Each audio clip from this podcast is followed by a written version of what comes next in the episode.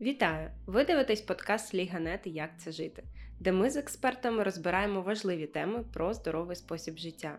Мене звати Альона Незовець, я журналістка видання LIGA.net та редакторка розділу про здоров'я. Виступаю за доказову медицину та активно розвінчую міфи, які її стосуються. Сьогодні ми розберемо популярні запити в Google, які стосуються здоров'я та краси волосся. А розібратися з цією темою нам допоможе Кузьма Хобзей, лікар-дерматолог, трихолог, спеціаліст хірургічного відновлення волосся. Кузьма, вітаю вас! Ви лікар-дерматолог і трихолог. Коли ми з вами ще два роки тому в перші інтерв'ю записували, і я говорила про те, що в мене в гостях буде трихолог, у всіх виникає запитання, хто такий лікар-трихолог. Відтак, у мене перше таке загальне до вас запитання, з якими запитами працює цей спеціаліст. Доброго дня, Альона. Е, хочу сказати, що е, насправді в різних країнах лікар, який займається проблемою волосся, він може бути. Е, різних спеціальностей, і знову ж таки залежить від того, які він послуги надає. Якщо це консультації, призначення лікування, Е, з таких стандартних типів випадіння волосся за най, найчастіше це лікар-дерматолог або лікар-дерматовенеролог. В принципі, так є і у нас в країні. Тобто я теж за е, освітою в мене вища медична освіта і спеціалізація з дерматовенерології. Трихологія це частина дерматовенерології, яка, е, власне кажучи, займається волоссям, і дійсно, зважаючи на таку велику.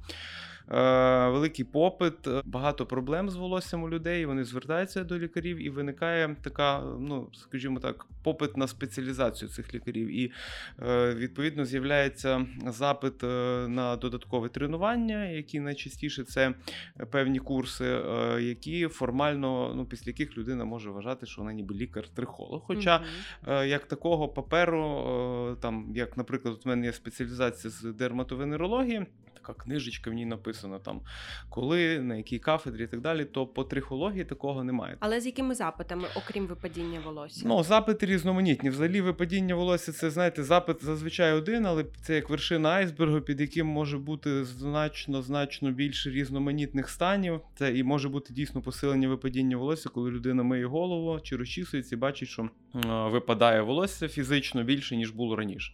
Може бути, коли людина помічає, що в неї в певних місцях на голові, там, наприклад, лобно-скроневі кути чи зона маківки у чоловіків, стає менше волосся, або волосся стає тоншим. Можуть бути е, такі е, причини звернення, як вогнищеве випадіння. Тобто, це коли на голові з'являються ділянки, в яких волосся випало, і його немає. Тобто, ніби по принципу все або нічого. Угу. І е, і ці е, власне завдання лікаря, ці всі питання якось е, спробувати розібратись, тобто перетворитись на такого доктора Хауса, який визначить, який саме тип випадіння волосся буде встановлено діагноз, відповідно вже вихід на те, що з цим всім ділом можна зробити. Також е, традиційно трихологи займаються е, проблемами шкіри голови, такими як, наприклад, сиборея або лупа, сиборейний дерматит, псоріаз, алергічні контактний дерматит і інші стани, які супроводжуються висипом на шкірі голови. Власне, напевно, тому що волосся воно не є е, фактично роздільним, невіддільним від ем, шкіри, тому, напевно, найбільш е, логічно, щоб лікар був, е, який займається волоссям, все-таки мав е, бекграунд з е, дерматовенерології, ну, дерматології, в першу чергу, uh-huh. зрозуміло діло. Ну, нерідко ми бачимо, як проблемами волосся займаються лікарі суміжних спеціальностей, наприклад, як ендокринологія, чи там навіть терапевти, чи ем, ну, хірурги пластичні, які займаються хірургічним відновленням волосся. Вони можуть не мати тренування по дерматології, але вони, в принципі, надають допомогу таким пацієнтам. Тому е, ну, чи це добре, чи це погано, як на мене, тут основне питання до компетенції, е, а формальна сторона, вона можливо ну, Для пацієнта, напевно, це не найголовніше, тому що дійсно це може бути лікар висококваліфікований з якоїсь суміжної спеціальності, але він занурився з головою в проблеми волосся. Він знає більше, ніж е, лікар, який займався дерматологією, але волоссям якби якось прийшло мимо нього. До речі, тема волосся вона доволі популярна. І сьогодні ми впродовж розмови будемо спиратися на популярні запити в Google, що люди дійсно шукають е, на дотичну тему. Цікаво, що я очікувала, чесно кажучи, що люди будуть шукати щось пов'язане зі здоров'ям волосся, але насправді набагато більше запитів, які стосуються саме краси, наприклад, доглядової там косметики, як там обрати шампунь, кондиціонер, маску, ліку і так далі. Е, Як ви думаєте, чи є якесь припущення, чому саме так? Ну, тут, напевно, воно досить на поверхні лежить, тому що волосся це такий елемент е, естетичного іміджу людини, і е, від нього насправді межі, в яких може змінюватись волосся, і як воно може міняти зовнішність людини, вони колосальні. Тобто ніяка інша частина обличчя вона так не впливатиме на зовнішній вигляд людини, як волосся. Ну, я завжди бесідах з колегами молодшими, які там питають якісь інсайти, поради. Я кажу: дивіться, от, ну, хто займається косметологією, наприклад, ну можна там збільшити вилиці там, чи губи, чи змінити асиметрію, ну але губи, ну, напевно, вдвічі збільшувати ніхто не буде. Тобто мова йде про якісь там міліметри корекції. В той Мгм. час, коли е, там, особливо для чоловіків, відпустив бороду, і це вже зовсім інша людина, або залишив вуса, і всі з тебе сміються. Так? Тобто, або на, на голові е, постригся під нуль, і ти просто ну, тебе можуть не впізнати насправді. Відпустив довге волосся чи фарбував, пофарбував його на якийсь інший колір, і це вже зовсім інша історія. Тому, звичайно, волосся це про красу. Е, Звісно, його функція, ну там якби закладена, очевидно, е, природою, творцем, це е, захист від сонця влітку, від зими, від холоду взимку. Е, Від ультрафіолетових променів, від, від вітру, від всяких пилюк і так далі. Так? Але е, захисна функція однозначно поступається е, естетичній функції, і, власне, всі за цю естетику борються. От. А чому шукають шампунь? Ну, бо так є, бо люди завжди шукають знаєте, най, найпростіший, е, най, знаєте, найменший опір. Тобто Мгм. є, ну, а, а- а маркетологи це підхопили і Так. зробили дуже такий гарний ставку, що от є шампунь від випадіння волосся. І це такі класичні граблі, на які всі стають, б'ються по лобу, по носу, так дістають, але продовжують далі ставати на ці граблі. І замість того, щоб шукати красу через здоров'я. е, До слова, це непросто часто, тому що воно вимагає більше е, знаєте, інпуту від людини, ніж просто взяти купити шампунь там за кількасот гривень і, і мити ним. От, але люди думають, що шампунь може допомогти. Хоча, якщо говорити про такі проблеми, які ну, медичні, так, то завдання шампуню в кращому випадку підготувати шкіру голови для якогось подальшого впливу, от, а не лікування в жодному разі. Про шампунь ми ще поговоримо, але я хотіла повернутися до теми здоров'я. Насправді, один з найпопулярніших запитів, які стосуються здоров'я волосся, це вітаміни. І доволі їх багато. І ринок зараз навіть перенасичений, особливо різними полівітамінними комплексами, де написано для шкіри, для волосся, для нігтів. Але що цікаво, наскільки я розумію, є вітамін а, В7, це біотин, який дійсно корисний для здоров'я волосся, але в цих полівітамінних комплексах дуже часто біотину навіть немає. Там є вітамін С, мідь, цинк, кремній. Е, Також е, інколи дописують ще різні там амінокислоти. Е, Відтак я хотіла запитати, чи дійсно якісь є вітаміни, які корисні для здоров'я нашого волосся. Давайте, перш ніж я відповім на, основне питання, я хочу такий ну, важливий акцент проставити. Люди мають розуміти, що те волосся, яке виросло над поверхнею шкіри, в ньому вже всі біологічні процеси завершилися, і можливість до його якоїсь регенерації вона де-факто відсутня. Тобто, по суті, стержень волосся, який ми бачимо, його можна тільки пошкодити. І там всякий зовнішній вплив там, від сонця е, і там фарбування до всяких термічних впливів, типу випрямлячів волосся, плоїк і так далі, воно може тільки пошкодити волосся. І є така дуже така конкретна, е, якби така підміна понять, що от ти п'єш вітаміни, і воно тобі покращить те волосся, яке тут є. Звичайно, люди, які схильні до навіювання, вони можуть випити там плацебо, і їм буде здаватися, що краще стало волосся або вітаміни для волосся. Але якщо ти навіть п'єш вітаміни для волосся, вони дійсно щось покращують, то мова буде йти лише про ті сантиметри волосся, які виростуть на фоні прийому цих вітамінів нові. Тобто місяць п'єш, сантиметр новий волосся виросло. Ну це в ідеальному світі, в якому вітаміни покращують дійсно роль ріст волосся і, всі процеси, які в ньому відбуваються, хоча це не завжди так. А от і про це теж треба пам'ятати. А от відповідаючи на ваше запитання, чи дійсно вони допомагають, ну тут. Тут теж є така певна, напевно, е, частка маніпуляції, яка полягає в тому, що дійсно вітаміни потрібні для волосся, і в тому числі згаданий біотин. Але велике питання, чи є недостатність цього вітаміну і інших вітамінів у конкретної людини. На щастя, в 21 столітті е, харчування і можливості харчування людей вони набагато стали ширшими, кращими. Тобто, фактично, ми круглий рік можемо їсти і овочі, і зелень, і різноманітні горішки заморські, так, яких раніше там не було. Тобто і ті люди, які, яких проблем з харчуванням немає, у них зазвичай. Е, немає недостатності по е, мікроелементам, по вітамінам ключовим, в тому числі по біотину. Тобто, якщо людина е, харчується, там їсть і рибу, і м'ясо, і яйця, і молочні продукти, і зелень, і все це збалансоване і різноманітне, і ключовий, напевно, акцент на слово різноманітне, да? то організм собі буде з цього цього різноманіття вибирати те, чого в конкретний момент може не вистачати або бути потреба. І це має відбуватися постійно. Тобто думати, що ми там поп'ємо там два місяці вітаміни і щось там покращимо, то знаєте, в мене погана новина для таких людей, хто так думає. Насправді більшість вітамінів, в тому числі біотин, вони е, водорозчинні вітаміни е, групи Б, наприклад, так, вони чи С вітамін, він не накопичується в організмі. Так, він виводиться з сечею, і фактично там людина випила вітамінку, вітаміни попали в кров.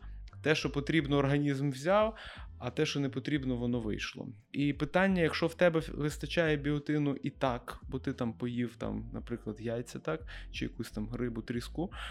І і, і поверх випив ще додатково біотина. Велике питання, чи потрібен він, чи це просто буде той баласт, який мимо пролетить. А чи може лікар призначити вітаміни? Е, ну, звісно, ну, знову ж таки, більшість вітамінних засобів це все-таки е, дієтичні добавки. Тобто так, це не звичайно, лікарські бади. засоби. Да, Це угу. типу як як БАДи, хоча БАД, мені здається, в, Україні такої категорії навіть немає. Тобто, Уже зараз е, уже відмінили. Є. Відмінили, називають харчові Харчі. харчові або дієтичні або добавки. Дієтичні добавки, так. Ну, всі в народі це називається БАД. Да, да, да, і це, це типу, по суті, було. це БАД. Тобто, ну, зараз знову ж таки великий бум, тренд. Е, особливо можливо в контексті переходу до такого більш жорсткого регулювання в сфері обігу лікарських засобів, тобто дедалі стає важчим. Просто піти там в аптеку і купити, як в магазин, да, якийсь е, медичний засіб. А от з інтернет, е, не будемо казати, якими ресурсами, їх е, один великий і багато маленьких е, тисячі, так то там проблем немає. І дійсно, і це поширюється всякими інфлюенсерами в соцмережах, що от, типу, лікарі там наживаються на ваших проблемах, але насправді все вирішується дуже просто, і це для цього потрібно. Купити там там-то, там-то такі-то БАДи, і ось мій там ваш промокод на знижку, а мій на там якісь бонуси і так далі. Тобто, ну, це це все має місце. Тут єдине, що можна знаєте, апелювати і. Е, Просити людей включати критичне мислення і розуміти, що не завжди е, жмення вітамінів з інтернету вона ну не то, що не завжди вона не може замінити нормальне харчування. Тобто не не потрібно 100%. займатися самообманом. Тобто є база, яка має бути. Якщо чогось не вистачає, є є підстави там медичні, клінічні, думати, що та, вам не вистачає там, наприклад, вітаміна групи Б, там це підтверджено аналізами, наприклад, да, то тоді можна вдатися до корекції. Це дійсно лікар може призначити ці вітаміни. Ну, В більшості випадків, як на мене, я думаю, не помилюсь, напевно, якщо скажу, що 80% випадків вітаміни йдуть скоріше як ну, в кращому випадку для профілактики. Ну, У мене такий, знаєте, є, можливо, власний. Ну, якби такий принцип. Так? Якщо я розумію в ході спілкування з пацієнтом, що е, там проблеми з харчуванням, то я, звісно, рекомендую звернутися до профільних спеціалістів, які допомагають це харчування наладити, і там якось поверх додатково, поки вони звернуться, рекомендую якийсь комплекс, який можливо, частково перекриє. Тобто, я, звичайно, я не не, не, не вважаю, що там, призначивши вітаміни, ми вилікуємо всі проблеми, uh-huh. в жодному разі ні. Але ну, зараз інша є категорія людей, які е, хочуть. Е, Покращити свій зовнішній вигляд і сидять на жорстких дієтах. І це засилля дієт е, таких е, елімінаційних, коли ми прибираємо потрібні речі, наприклад, не їмо м'яса, не їмо якихось там, не знаю, риби, яєць, риби, яєць або навіть овочів, бо овочі чи фрукти, там це вуглеводи, це там е, фруктоза, фруктоза там глікація і там е, жировий гепатоз. Там, А це ми не їмо, тому що це, і в результаті вони там, умовно кажучи, їдять там якусь відверну курятину, якийсь там знежирений творог. І е, І таким людям потрібна допомога, причому не тільки там дієтологів і нутриціологів, а може навіть і психологів. От, е, Але як наслідок це приводить до погіршення волосся. Бо дійсно для волосся це орган, який активно росте. В місяць е, волосся приблизно сантиметр 12 мм виростає кожна волосина. І в нормі таких волосин на голові має бути порядка 90%, плюс-мінус невеликий. От, ну, До речі, е, гарна ілюстрація, ну гарна, на, на жаль, це дуже сумна ілюстрація. Але якщо ви бачили десь кілька тижнів тому були фотографії в інтернеті е, Михайла Саакашвілі до ув'язнення і після. Ну він там схуд набагато. То я, як знаєте, як професійне око побачило, наскільки погіршилось його волосся. Тобто, ви пам'ятаєте, яке в нього було таке товсте, густе і ну, без таких явних ознак порідження облесіння волосся зовсім не так давно. А зараз це просто, ну там, знаєте, те, що в народі називають три волосини.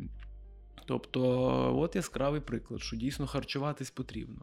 Чи допоможуть тут вітаміни з банки? Ну, звичайно, що ні. Тобто, підсумовуючи, ми вітаміни приймаємо виключно, коли на це є якась певна а, лікарська рекомендація, і а, е, потрібно збалансувати максимально і урізноманітнити раціон. Так, До речі, в першому випуску подкасту ми ми якраз розбирали здоровий підхід до схуднення, тож дуже закликаю вас подивитися його. А, Повертаючись до теми ще здоров'я волосся, окрім вітамінів, е, дуже мало чого насправді гуглять. Далі йде все про догляд.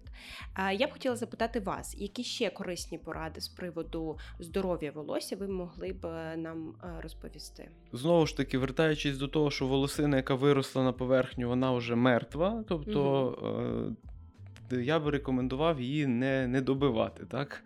Тобто ну, це так умовно сказано. Там Є таке живе волосся, мертве волосся це це досить ну, це так як нігті. Так? Тобто uh судин немає, ви їх обрізаєте, вас не болить, так? тому що це якби захисний орган. Так само з волосся. В них немає судин, і ці вітамінки з крові не підуть далі в волосся. тому мінімум пошкодження це правильно. Особливо це стосується тих ем, людей, ну найчастіше це дівчата, жінки, в яких довге волосся. Тобто треба пам'ятати, що приблизно сантиметр в місяць, да, тобто 12, там 13-14 сантиметрів в рік.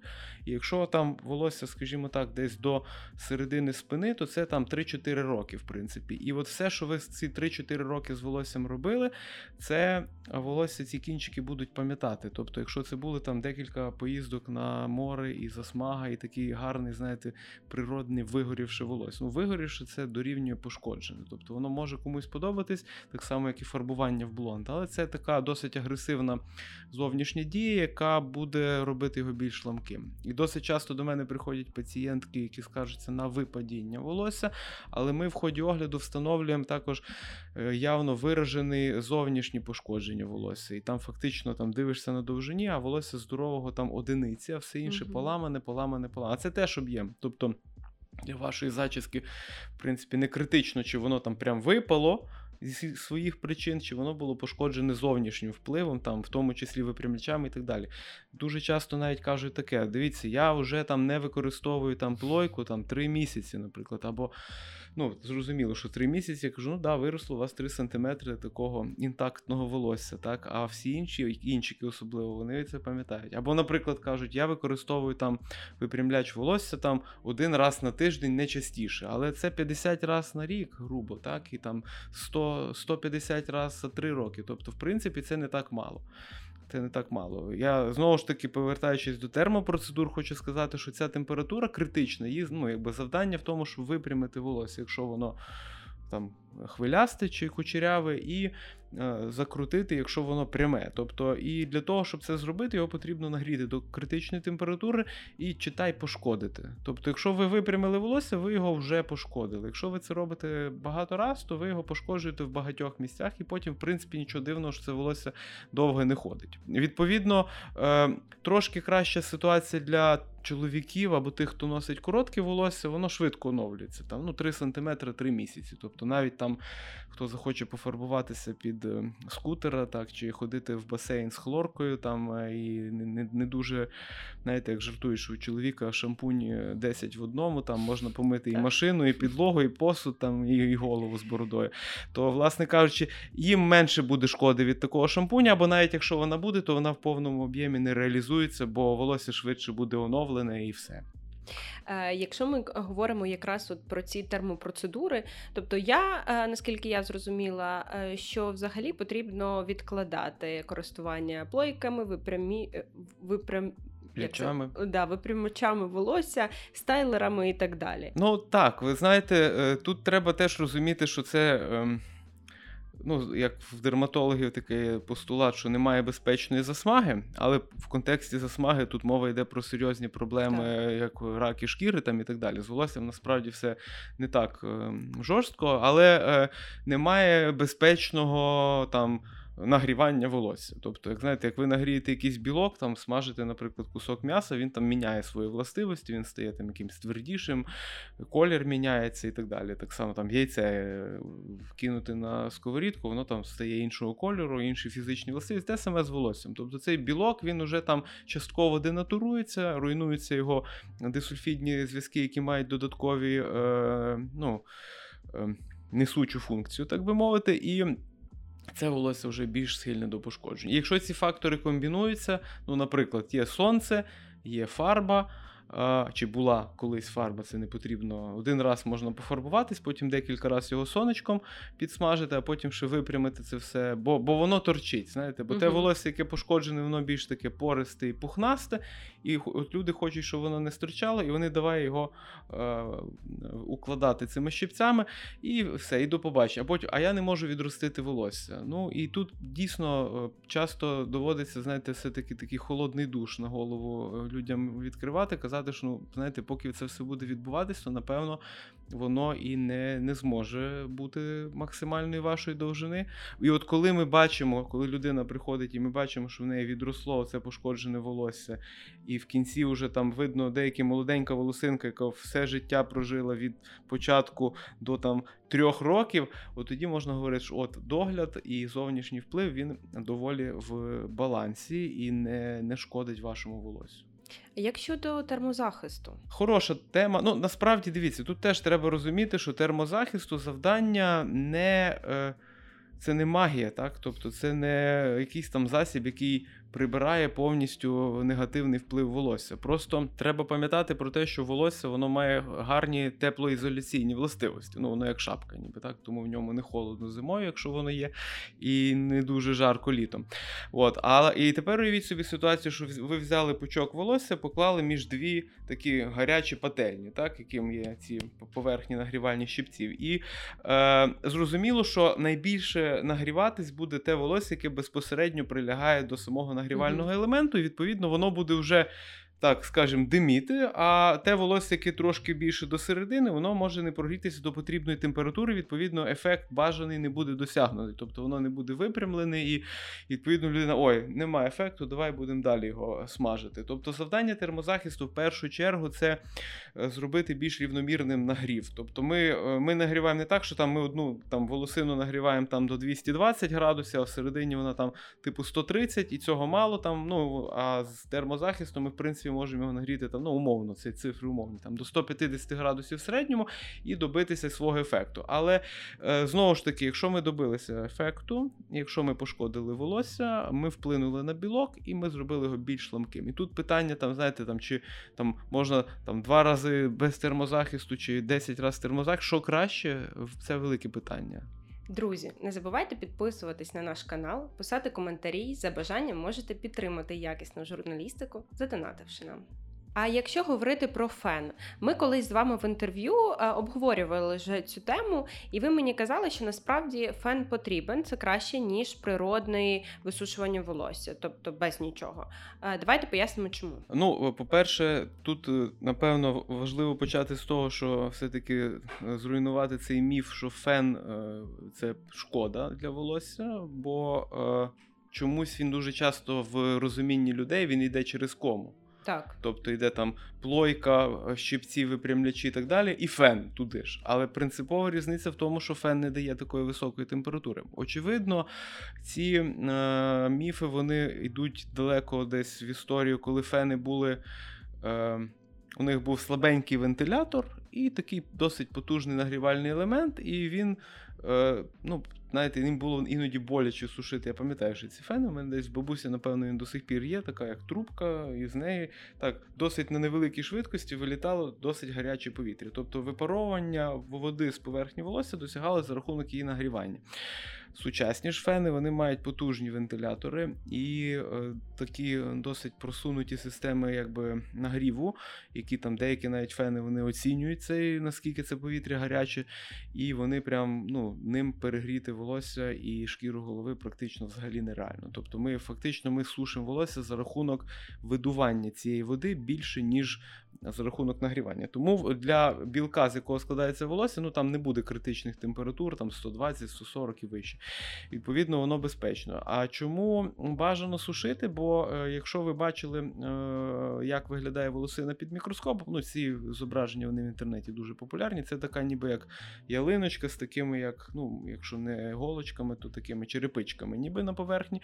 І оці е, черепички, якщо вони сохнуть самі, то вони такі трошки стають скуйовдженими. Якщо вони сохнуть під дією фена, якщо фен по ходу їх, а вони з, ну, прилягають по довжині волосся, то якщо по ходу гарно сушити волосся, то ми тим самим їх ніби як пригладжуємо, волосся буде ставати більш блискучим і менш таким.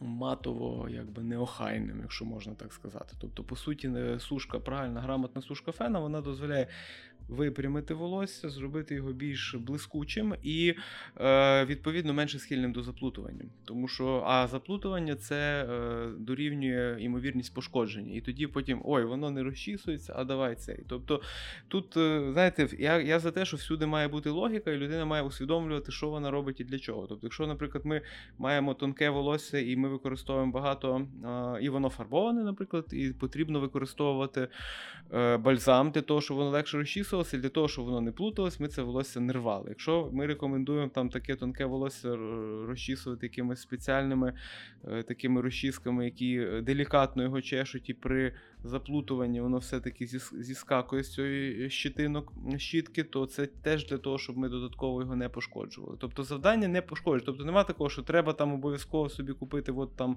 найдорожчу розчіску, чи якусь там шовкову подушку, чи там, я не знаю, за 1500 гривень якийсь там бальзам для волосся він має виконувати свою функцію. Тобто, бо дехто, знаєте, думає, що якщо баночка там е, за багато грошей, але її там хляб-хляб нанесли, зразу змили, ой, а воно щось не працює. Потім іде якби і дискредитація там якихось ну, якісних ем, засобів по догляду, і волосся не дуже в порядку. Так? Тому, е, Але якщо людина розуміє, що так, треба наші всі ці волосинки намазати бальзамом, потім їх треба гарно розчесати. Навіть на етапі миття голови, коли людина. Е, розуміє, що це треба не отак от якось робити, а щоб по ходу, щоб гарно сидіти. Що пряме в ході миття, те буде більш прямішим в ході сушіння, менше ризиків. Тобто ти ніби тратиш трошки часу для того, щоб це волосся ну так акуратно намилити по ходу. Там спеціальні є такі розчіски, які дозволяють прочесати цей бальзам. Вони, в принципі, копійки коштують в інтернеті, продаються всяких спеціалізованих, ну і в інтернеті, і в офлайн магазинах. Але це ніби на перший по ой, це, це складно. Але це економить багато часу потім при розчісуванні. Ти там не сидиш. Дві години. Ну, я, в принципі, може в, в когось скластись враження, що що ти тут сидиш з бородою своєю з коротким волоссям розказуєш. Ну, у мене е, дружина з тонким е, волоссям і двоє дівчат е, доньок. Тому, в принципі, я маю досвід їх і особливо малих, коли їх там треба зловити, намазати чимось бальзамом, посушити і розчесати. І тому, напевно, можу мати певну якби, компетенцію, експертизу в цьому в цьому питанні. Тому тут принцип, знаєте, потратити трошки часу, е, знаєте, навіть е, для того, щоб проаналізувати, яке в мене волосся на що воно добре реагує, на що погано. Не не треба думати, що хтось там е, більше буде, навіть якщо це експерт там е, в соцмережах чи в е, медіа, чи це там якийсь лікар, до якого ви прийшли на прийом, який вас бачить там ну, півгодини, умовно кажучи, що він буде краще знати волосся, ніж ви, з яким ви все життя живете. Тобто треба, бо знову ж таки, волосся може бути різного ступеню помитості, і ми не знаємо всієї цієї історії, як воно реагує, як воно на те реагує, на інше реагує. Робіть висновки, прислухайтесь до того, що своє волосся радить, і це буде найкращий такий, знаєте, досвід, який підтверджений реальними бойовими умовами, так би мовити. А як фен впливає на шкіру голови? Чи він не пересушує її? Ну, дивіться, тут е, знову ж таки фен це інструмент, тобто він може бути джерелом певної небезпеки і шкоди. Так? Е, в більшій мірі, звичайно, це старі фени на екстремальних температурах, е, як ми вже вище говорили. Так і це просто як інструмент, який дозволяє досягнути цілей. В принципі, якщо людина не, якщо це не зима мінус 20 мороз, то, а наприклад, так як зараз тепленько і такий приємний вітерець, то якоїсь великої біди немає в тому, що людина вийде на вулицю вулицею, її волосся не буде на 100% сухе, а там на 95%. От, І воно трішки досохне природнім шляхом. Е, Звісно, е, е, для шкіри голови в цілому краще, щоб вона була сухою, тому що волога це додатковий чинник, який сприяє порушенню мікробіому, мікробному складу е, мікрофлори шкіри голови. І, А це, в свою чергу, може бути е, таким ну, якби першим кроком в сторону сибореї, лупи, там, сиборейного дерматиту і ну, певних, скажімо так, проблем з шкірою голови. Тобто є грибок, який на шкірі в нормі є, але якщо йому створити умови, е, одна з яких це вологість посилена, то цього грибка буде ставати більше. Інша умова, до речі, це підвищена температура. Тобто, якщо є волосся, воно е, апріорі робить шкіру голови е, більш е, такою, ну, вища температура на кілька градусів, ніж, наприклад, на поверхні просто шкіри. І, відповідно, там створюється такий інший мікроклімат. І там, як в тропіках, живуть такі мікроби, яких на шкірі в інших місцях ну, або немає, або вони є в іншій пропорції. Тому е, оцей, щоб цього фактору не було, щоб запобігти, так би мовити, сибореї, то особливо для чоловіків, е, особливо для тих, в кого густе волосся, це ну, категорично не рекомендую лягати спати з замотаною головою, бо це просто робить такий, знаєте, як ефект брудіння, як я ну, жартую, звичайно, там мова не про брудіння, але е, це сприяє 100% порушенню мікрофлори. І щоб потім не було так: ой, у мене лупа, лупа, нічого з нею не можу зробити, що не перепробувала. А починати, по суті, треба з фактично режиму догляду за головою. Тобто тут навіть не настільки критичний сам там шампунь. Е, як е, технологія його використання і сушіння. Тому в цілому фен це скоріше добре. Звісно, не треба сушити до такої температури, щоб аж перегрівати шкіру голови, бо це сприяє і потовиділенню, і е, посиленню функцій сальних залоз, і потім волосся може швидше жирніти. Тому. Тут якби ну, але це на це очевидно, це не ключовий фактор. Очевидно, основне це як індивідуально в людини працюють сальні залози. Є люди, в яких голова жирниться там так, що треба мити кожен день, а то і два рази в день. Є такі, в яких ким можуть і 5 днів ходити, не миючи голову. Тобто це досить індивідуально. А від чого це залежить? Від роботи сальних залоз? Так, від роботи, від е, від їх кількості, розміру функціональної активності, від е, це в свою чергу може мати як генетичні корені. Ну просто в когось шкіра сухіша, в когось більш жирна. Так і від певних е, ендокринних порушень. Наприклад, якщо в людини є дисбаланс з Е, підвищенням чоловічих гормонів, ну особливо це у жінок гарно прослідковується, то сальність шкіри, схильність до сибореї, лупи, акне, е, вони будуть мають шанс бути більш е, вираженими. Тому, власне кажучи, іноді такий банальний симптом, як жирність шкіри, він може бути такою вершиною айсберга, який говорить про внутрішню ендокринну проблему, але може і не бути насправді. Тому тут е, не варто вдаватися до самодіагностики. Можливо, я б сказав, що цей симптом він має більше значення, якщо от все було прям нормально, а тут щось змінилось. Наприклад, в жінки там збій менструального циклу, якісь там незрозумілі затримки там і так далі і і там змінилась шкіра, там акне з'явилося. Можливо, це привід е, звернутися до лікаря полікувати. Але якщо з пубертатного віку, е, там з 13, 14, 15 років сальність як появилась, так все життя йде, то ну, в принципі, скоріш за все, це просто, просто така шкіра. Я припускаю, що я вас не здивую, якщо скажу, що люди дійсно гуглять е, слово лупа і як з нею боротися. Е, ви впродовж розмови казали лупа і сиборея. Давайте розберемося, чи це одне і те саме. Ну, це, е, скажімо так, це споріднені стани. Тут розумієте, в чому історія? Є медична, якби такий medical condition, так, тобто медична, якби ну, хвороба Стан. стан скоріше, так, е, це сибирейний дерматит. Ну, дерматит це, в принципі, можна вважати хвороба, це запалення шкіри, яка е, пов'язана з порушенням і мікробіому, підвищеною сальністю шкіри і там і виникнення відповідної реакції е, макроорганізму на це порушення мікробіому у вигляді запалення. Тобто цим займається лікуванням лікарі, і вони там і вбивають там.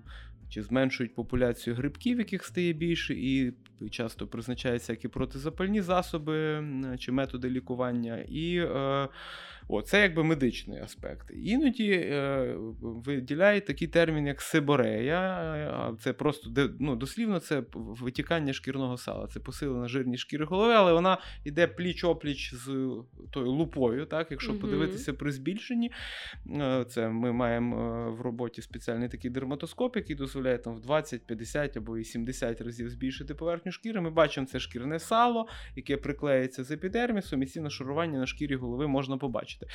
І є термін лупа, яку найчастіше асоціюють з тим, що на плечах у людей е, сипеться така суха лупа, так звана. От, е, тобто їх можна вважати, що це досить споріднені стани, але знаєте, я, в мене, таке ну, враження, ну, очевидно, воно так і є, що термін лупа був введений е, такими маркетологами, косметологами для того, щоб.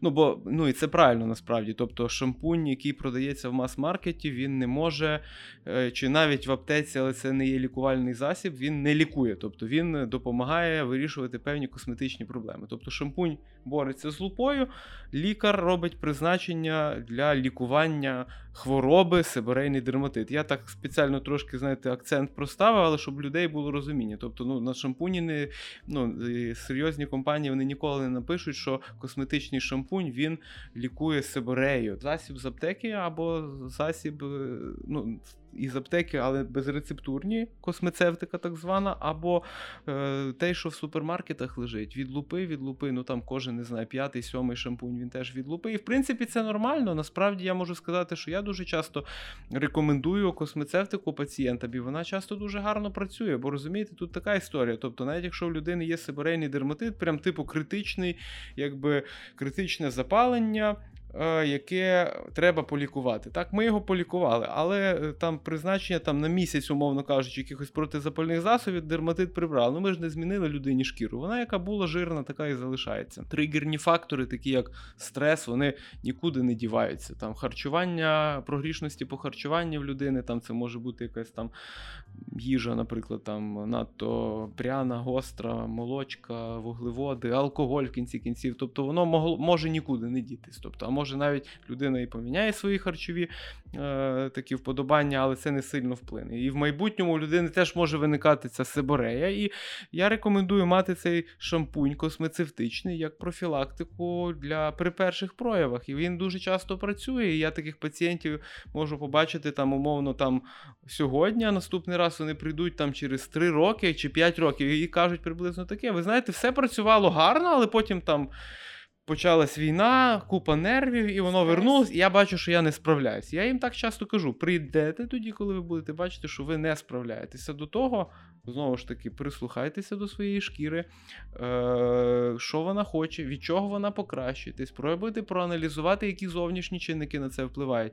Бо знову ж таки, якщо це стрес, ну може немає сенсу там відмовлятися від якогось там шоколаду, умовно кажучи, якщо людини немає з цим проблем. Правильно я розумію, що люди, е, людям варто звертатися до спеціаліста, коли вже вони дійсно не можуть нічого вдіяти з цим, і ця проблема не зникає. Так, ну це знаєте, часте питання, коли е, варто звернутися Так, до спеціаліста. Власне. Ну, якщо мова, якщо, скажімо так, почати з е, шкіри голови, то е, якщо це лупа.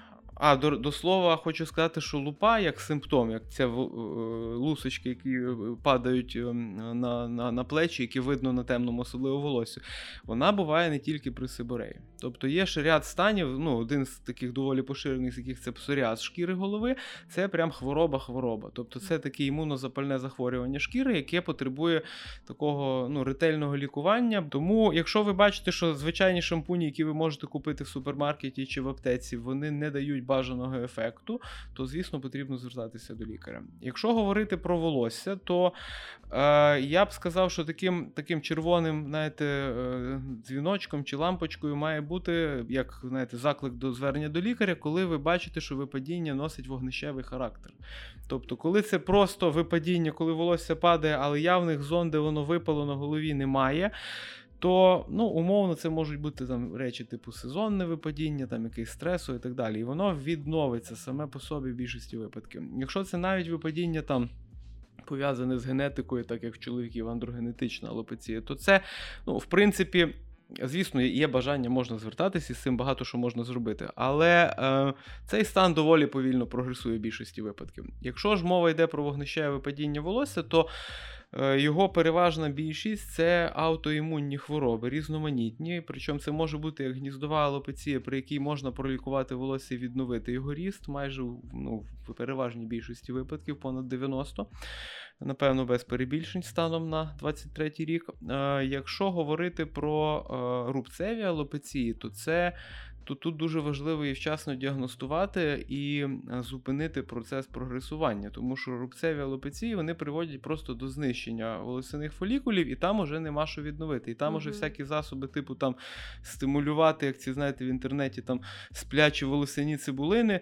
Ну це взагалі, як е, як то кажуть, зараз люта дичина. Але е, при рубцевих алопеціях нема що стимулювати. Це приблизно те саме, що пробувати, знаєте, підливати землю, в якій немає саджанців там чи насіння. Тобто тобто е, просто воно знищене. І завдання лікування рубцевих алопецій це зупинка процесу, а потім уже думати, як можна і чи потрібно відновлювати волосся. Тому, якщо є вогнище випадіння волосся, однозначно варто звернутися до лікаря.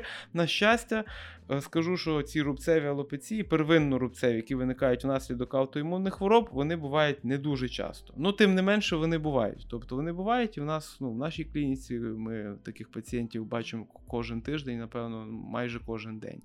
А ви кажете, рубцеві, як вони проявляються? Тобто, а, ну це зона випадіння волосся. Вона може угу. бути від там, е, грубо кажучи, кількох е, волосяних е, юнітів, там це 3-4 мм в діаметрі такі ця, цяточки, до великих площ, там, як як іноді як долоня, там і так далі. Тобто вони схожі, ну така зона облесіння без ознак, без таких навіть отворів устів волосяних фолікулів, де така просто гладка шкіра. Ну, навіть на рубець схоже. Тобто, по суті, це рубець. Тобто це запальний процес, який приводить до рубцювання. Просто є процеси, які більш, скажімо так, точково, локально вбивають волосину. Просто мішень імунної системи це волосина, волосяний фолікул. Він знищується, шкіра практично інтактна залишається. Е, бувають е, такі, які, от прям, наприклад, дискоїдний вовчак, він може залишати такі прям рубці-рубці, які некрасиво виглядають. Ну тобто не треба думати, що лікування волосся це прям дуже дорого. Я думаю, що це напевно важливо сказати нашим слухачам сьогодні, бо такі. Ну так склалось, да, що людина, коли вона бачить там ціни на ці шампуні, маски, якісь там, можливо, дороговартісні методи лікування, такі там, як ін'єкційні всякі процедури, там PRP, там, чи тим більше трансплантація волосся, то зразу думаєш, о, це, напевно, треба там, я не знаю, машину продавати. А і це ні, в більшості випадків, це, ну, наприклад, лікування аутоімунних хвороб, це там препарати, вони ну, можуть бути такими досить жорсткими, але. Е, Ціна питання копійки. Ну, там кілька сот гривень може на місяць це коштувати. Тобто там і і, і воно може бути дуже ефективне. В принципі, так само, як і з випадінням волосся за за чоловічим чи за жіночим типом. Тобто, абсолютно не обов'язково, що це лікування має бути, знаєте, як в для зірок Голівуда, воно може бути дуже ефективним. Можуть бути таблетки, які коштують там кілька десятків гривень на місяць і тим не менше вони можуть допомагати. Тут в більшості випадків просто важливо розуміти, що треба інпут від пацієнта. Тобто це має бути якась регулярний прийом медикаментів mm-hmm. або якийсь курс, періодично звертати, ну, ходити до лікаря на огляд, здавати якісь аналізи для перевірки переносимості. Тому що навіть якщо це якісь серйозні препарати, там, наприклад, цитостатики чи кортикостероїдні гормони, Часто можна підібрати дозу так, що знаєте, і вовки ситі, і вівці цілі, що і і волосся, і якби процес іде лікувальний, і людина практично цього лікування не відчуває, і воно їй не заважає жити. Але угу. волосся можемо зберегти. Знову ж таки, повторюсь, що ці прям проблеми-проблеми, такі хвороби-хвороби, які треба прям жорстко лікувати. вони бувають нечасто. У нас є така проблема, як випадіння волосся, е, коли ми миємо голову, і е, коли особливо декілька днів не мили голову, то здається, що волосся дійсно дуже багато і ненормально випало, якщо порівнюючи там з е, тим, що було раніше. Тож чи дійсно це волосся, яке випало, це погано і потрібно звертатися до трихолога? Чи все ж таки це нормальний якраз цикл росту і розвитку, і якщо можна так сказати, смертності волосся? Так, ну дивіться, ну перше, те, що треба розуміти, що волосся має випадати, тобто це природній процес зміни е, циклу, фаз циклу росту волосся. Тобто волосся росте циклічно, і на голові у нас є волосини, які вже старенькі. Це добре видно по ну, тих, хто носить довге волосся, коли ми штучно йому не вкорочуємо життя. І видно, якщо зробити проділ, наприклад, можна бачити маленькі волосся. Де-факто, якщо зробити такий, знаєте, підняти з якоїсь частини голови такі е, пасмо волосся, ми будемо бачити, що воно має такий, ніби як ялиночка, такий конічний е, конічний вигляд, і на різній висоті різні волосинки будуть випадати. Молодь, молодь різної, це так як люди, знаєте, тобто є в країні там, ну, умовно, якщо максимальний вік там 100 років, то є там багато ну, діт, дітки є, є там 10 років, 20 років, 30, 40, 50, 90. І чим старший, відповідно, тим менше. Тобто, відповідно, чим хвіст ти нижче візьмеш, тим того волосся там буде менше, все як в країні. Так от, це волосся, коли фаза росту його закінчиться, воно буде випадати. Але по суті, випадіння старого волосся відбувається тоді, коли нова волосинка його вже підпирає. Тобто внучата вже підростають, і ці е, бабусі, дідусі вони йдуть потрохи е, в кращий світ. І, е, власне кажучи, коли вже такий. Е, знаєте, період, коли е, дитинка вже підросла, а стареньке вже от-от має випасти, ну воно йому все-таки може не вистачати якогось остаточного такого механічного чистого впливу. Тобто волосина вже тримається чисто там на чесному слові, як то кажуть. І власне миття, коли шкіра голови розмочена, коли ми там якийсь шампунчик намазали чи бальзам, він там всі ці поверхню розм'якчив, змазав, і тоді є є е, ну, ризик, тоді, власне кажучи, це випадіння і буде відбуватись. Чи, наприклад, коли ми розчісуємо волосся. Тобто при інших умовах воно можливо не випало. Якщо ми його почесали, певний додатковий механічний якби, зусилля приклали до нього, тоді волосся буде випадати. І Відповідно, якщо ми не миємо волосся, не розчісуємо, а ми таке іноді бачимо у таких чутливих індивідуумів, які бояться е, мити голову, розчісуватись, тому що вони бачать, що багато волосся випадає угу. під час цього процесу, але в голові такий створюється знаєте, Блок. замкнутий круг, який е, говорить про те, що воно випадає від миття. І коли людина е, так вважає, то вона думає, о, випадає від миття, значить не буду мити. А ще завжди знайдеться в сім'ї якась бабуся, яка скаже: От бачиш, я ж казала, що це тому, що ти там кожен день миєш голову, а ми колись там мили раз в тиждень і все було добре. І е, і це просто, знаєте, на благодатний ґрунт лягає, і е, і люди миють рідше. І тоді проходить такий так званий феномен накопичення, коли волосся дійсно накопичиться. Бо якщо у вас має випадати 50, грубо кажучи, волосся волосин кожен день, але ви тиждень волосся не миєте, то велика ймовірність того, що воно там у вас, так знаєте, буде триматися. І там ну, майже всі ці там 7 на 50, там 350 волосин вони випадуть за одне миття. І людина бінго точно такі відмиття, бо от не мили не випадало, а помили стало ще більше. Хоча насправді треба розуміти, що це сьогодні випадає волосина, яка перестала рости ще три місяці назад приблизно. І кількість, яка випадає, вона не не, не пов'язана з тим, що ми там сьогодні помили голову, чи тиждень тому, чи помиємо післязавтра. А вона пов'язана, наприклад, з тим, що три місяці назад були. Безсонні ночі е, в бомбосховищах і е, і ваш організм йому було кепсько. Або, наприклад, банальний приклад, хворіли якимось грипом чи коронавірусою, чи чи був якийсь стрес, чи операція з наркозом. І тому от зараз випадає волосся, а не тому, що це йде миття і так далі. Тобто миття в чистому виді воно в принципі не шкодить. Да? Якщо єдиний такий є маленький, якби одне, але це якщо миття і засоби, які ми використовуємо, вони не викликають алергічної реакції шкіри голови. Бо алергічна mm-hmm. реакція, вона може сприяти випадінню. І хронічний контактно-алергічний дерматит він є один з причин е, випадіння волосся. Тому, якщо цього немає, то мийте на здоров'я. Головне, щоб це було комфортно і зручно. Ще е, одна тема, така дуже популярна нині обговорюється навіть серед молодих людей. Це сивина. Оскільки після повномасштабного, після початку повномасштабного вторгнення люди почали помічати, що напевно вони пов'язуючи з зі стресом у молодих людей почало з'являтися сиве волосся, і вони явно почали це помічати. Відтак, в мене запитання: які причини того, що з'являється сиве волосся, тобто сивина? Е, ну, дивіться, якщо мова йде про класичну сивину, пов'язану з генетикою і з віком, то е, основна безпосередня причина це генетика. Якщо, скажімо так, е, батьки ну, в широкому родичі, скажімо, кровні родичі, якщо у них є схильність до ну, більш посиленої чи більш передчасної появи сивини, то є велика ймовірність, що це буде і у їх нащадків відбуватися. От, е, Друге, це зовнішні чинники, і стрес це такий досить хороший тригер, який. Е, ну, Взагалі, що таке сивина? Сивина це порушення, е, ну, відсутність функції пігментних клітин меланоцитів, які не зафарбовують волосся. Тобто, знаєте, як фабрика працює, але створює якби каркас, але цей каркас не пофарбований. Тобто він ну, сивий, по суті, знебарвлене волосся. Воно навіть на трихоскопії, якщо капнути каплю е, імерсійної рідини, його не видно, воно стає прозорим. Тобто в воді воно сиве, воно практично стає непомітним. Тому е, генетика, звичайно, є таке правило, воно трошки, знаєте, таке звучить. Е, ну, Своєрідно, е, що в 50% людей до 50 років 50% волосся сивого. Звичайно, це так, знаєте, як середня температура е, по лікарні.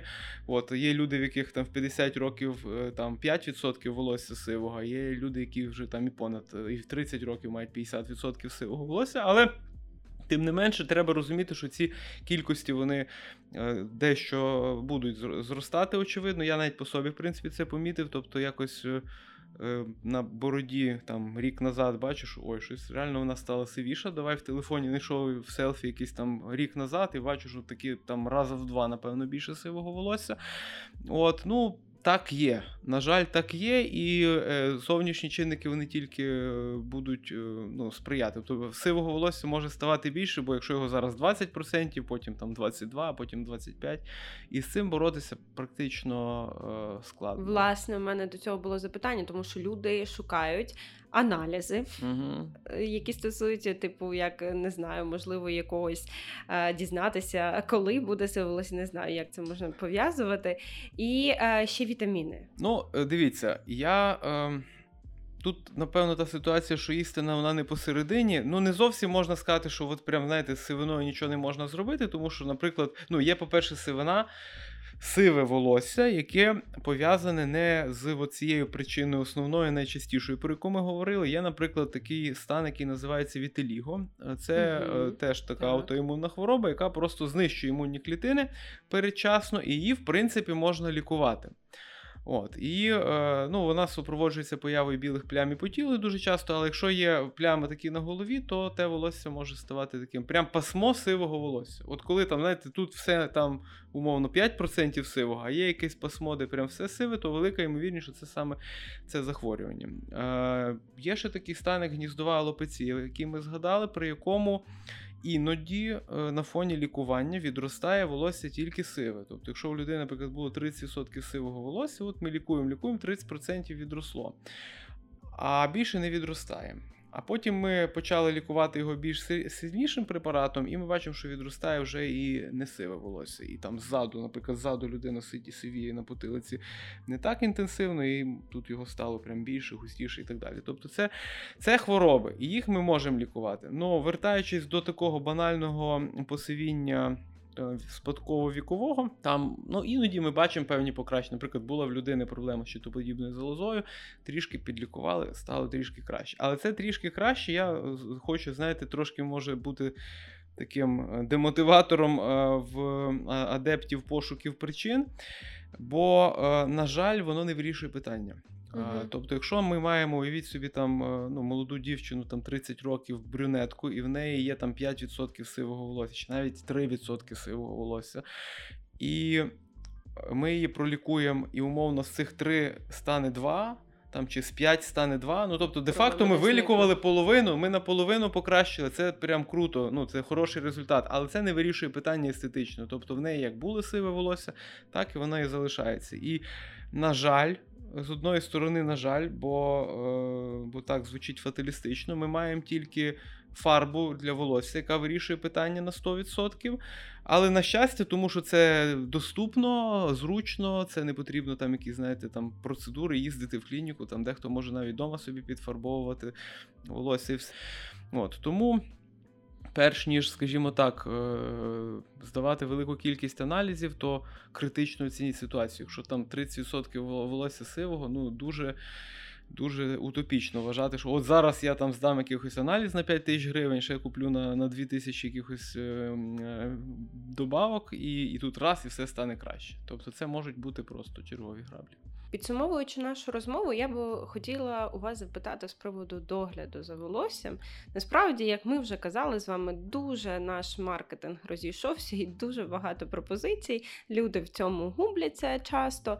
Е, відтак, що базово нам потрібно для здорового і давайте скажемо вже гарного волосся. Знаєте, напевно, буде правильно, якщо я, як лікар, скажу, що о, е, треба подбати про те, щоб це волосся мало з чого рости. Не забувайте, що його на голові приблизно 85 85-90% росте 1 см. Тепер уявіть свою шапочку на голові товщиною 1 см, і уявіть собі, що це волосся на 85-90% складається з білка. Тобто потрібне нормальне харчування. І для цього біосинтезу білка потрібен власне сам білок, а також потрібні вітаміни, мікроелементи. А а тобто, дивись вище харчування збалансоване, різноманітне, щоб все, що потрібно, це волосся отримало. Друге, це потрібно не пошкоджувати те, що вже виросло, бо пам'ятайте про те, що це волосся, воно так зване мертве, і його можна тільки по суті погіршити. Покращити це дуже так, скажімо, мало ймовірно, але завдання е, таке раціональне це не погіршити. Відповідно, тут е, це стосується. Різних зовнішніх впливів, починаючи від ем, е, сонця, фарби, термічні процедури, випрямлячі, е, там, кучерявлювачі, хімічні завивки і так далі. Оці всі речі. Тут діє принцип мінімалізму, чим менше, тим краще. От, А краще взагалі, щоб цього всього не було. Ну, Знову ж таки, якщо, наприклад, маємо пацієнтку, яка сивіє, вона каже: ну я не можу не фарбуватись, тому що не можу, тому що не можу. Ну окей, хай це буде просто фарба, але можливо тоді не треба його випрямляти. Там, і як наступний раз їдете на море, то подбайте про купівлю якогось гарного капелюшка або засіб з spf фактором і не забувайте його наносити. Тобто на тіло вже люди вже знають, що треба наносити. В принципі, можна ще подбати і про волосся. От, Тоді має бути все порядок. Ну і гігієнічний догляд, звісно. Е, тут я теж, е, напевно, е, люблю такий мінімалістичний підхід. Як на мене, треба мінімальна кількість того, що працює і дає результат. Тобто, якщо це якийсь молодий чоловік, якого трішки жирнувата шкіра голови, йому просто потрібен нормальний шампунь, який гарно помиє йому волосся. Це буде швидко, надійно, там, дешево і ефективно. І все, ну то то може йому більш нічого не треба. Тобто не треба там е, тих е, дівчат, е, які хочуть своїх бойфрендів чи чоловіків, зразу слухай, ну як і один шампунь, ну не можна, треба ще ж там бальзам, там маска, пілінг, ще щось. ну... Не буде це працювати з досвіду.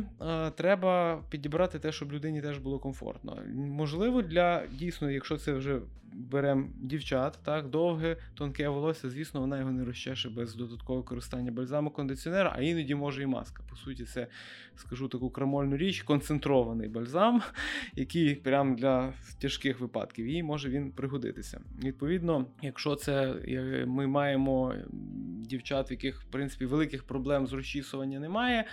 Е, і може для них бути потрібна така маска незмивайка, яку вони несуть uh-huh. подовжені волосся після перед сушкою феном е, для того, щоб е, воно там більш блистіло і так далі. Тобто, от, ну в кого волосся рідке, тонке і погано створює об'єм, можна використати якісь додаткові присипки, які як пудра для волосся або засоби по укладці. От. І, наприклад, знову ж таки, якщо у вас є дитина, яка займається танцями, і тренер ще не в курсі, не подивився, наприклад, наше відео на YouTube каналі, що там е, тугі зачіски це погано, е, то е, такий меседж, що насправді.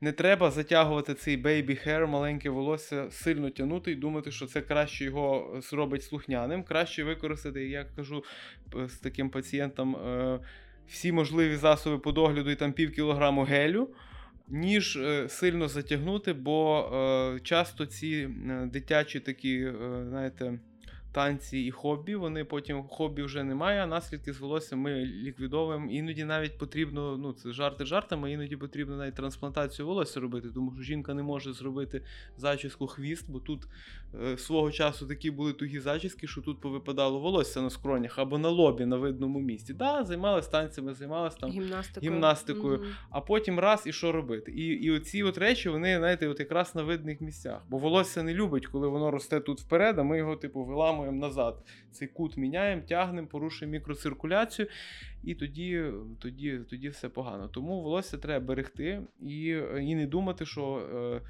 Більше значить краще, що купимо більше баночок, це буде краще. Тут інша е, небезпека. Бо от ми коли говорили, що для волосся Зовнішній вплив він не критичний, якщо немає алергії.